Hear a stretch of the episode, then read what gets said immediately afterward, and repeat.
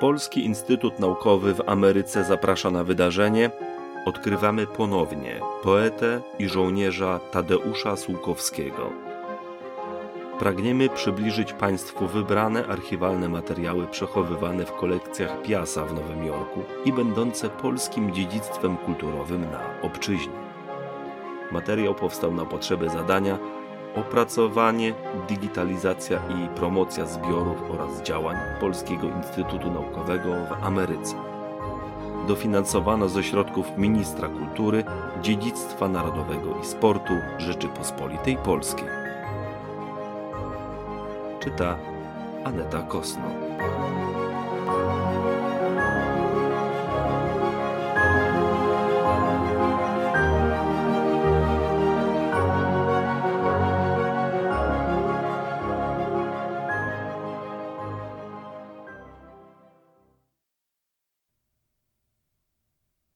Calvary, 9 lipca 1947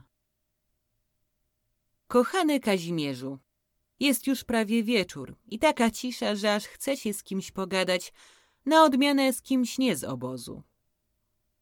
Ociepliło się, wiatr ustał, może już będzie więcej słońca. Wczoraj byłem na hulankach, bo była herbatka tańcująca i patefon z elektrycznym napędem. I jeszcze pierogi z czereśniami oblane słodkim mleczkiem. Bar mamy doskonały. Pitraszą dwie panie z obozu, więc robią to ze smakiem i nawet z elegancją. Stoliki z obrusami, nagietki w słoikach, fotele i ładne ogródkowe krzesła. Takie, uważasz, kółeczko rodzinne z panią pułkownikową, która przyrządza króliki z buraczkami, owe pierożki i nawet w wolnej chwili podaje do stołu. Była jeszcze w Blackpoolu, znamy się dobrze, więc mi zawsze wykombinuje smaczniejsze utko.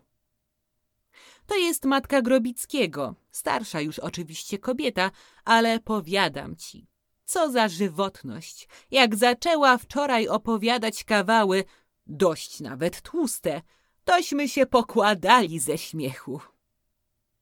Pije wódę jak chłop, wysoka jak huzar, morowa baba. Miałem dzisiaj list od Herminii. Widziała się z siostrą Piestrzyńskiego i od niej wie, że przyjeżdża teraz tylko pan Ryszard, a ty z Ostrowskim nie wiadomo kiedy. Wiem, pisze, że ta wiadomość pana zmartwi, a mnie także, bo cieszyłam się na Sowińskiego i pana. Kochana Hermincia! Żebyś widział, jaki jej fundnąłem bukiecik, gdym jechał do niej z wizytką. Była herbatka i ciasteczka i papierosik i w ogóle sielanka. Mnie takie rzeczy są widać bardzo potrzebne, bo się świetnie potem czułem. Więc możesz sobie wyobrazić, jak łaknę, żebyś prędko przyjeżdżał i żebym i ja też mógł wpaść do Londynu. Nic nie wiem, jak się skończył londyński kryzys w rządzie w związku z wyborem Zaleskiego. Widziałem się, pamiętam, ostatniego wieczoru w Londynie z Czuchnowskim. Spotykaliśmy się w ognisku, gdzie ty chyba będziesz jadał. Otóż on był po rozmowie z jakąś figurą od socjalistów i miał wiadomość, że sytuacja stale jest poważna i że socjaliści nie chcą ustąpić. Były pretensje do Pragiera za ogłoszenie w waszym Orle owych dokumentów z mianowaniem Zaleskiego. Spotkałem sporo ludzi, którzy stali za Arciszewskim. Na tym filmie, o którym ci pisałem, był i Arciszewski. Widziałem go pierwszy raz w styczniu, gdy przyszedł do nas po owym wieczorze, oklapnięty, wzruszony, załzawiony. Teraz, gdy wszedł na salę kina, wyprostowany, prawie hardy, energiczny. Komentowali to, że obudził się w nim lew i że łatwo nie ustąpi. Na ironię losu przyszedł z Zaleskim. Wczoraj słyszałem, że Wańkowicz jedzie ostatecznie do kraju. Czy to prawda? No widzisz, że ci opowiadam zawsze takie klituś-bajduś o ploteczkach. Uważam, że obsługuje was zupełnie dobrze, jak prywatny korespondent Orłowy.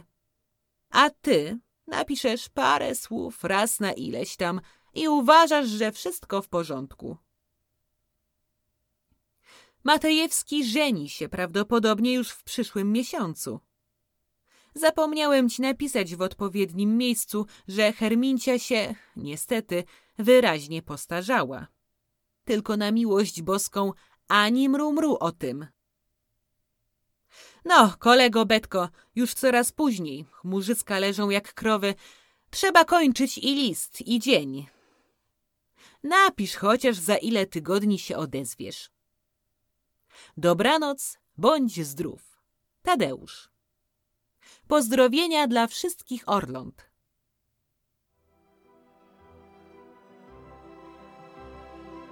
This recording was created for the project, development, digitization, and promotion of the collections and activities of the Polish Institute of Arts and Sciences of America. Co-financed by the Ministry of Culture, National Heritage, and Sport of the Republic of Poland.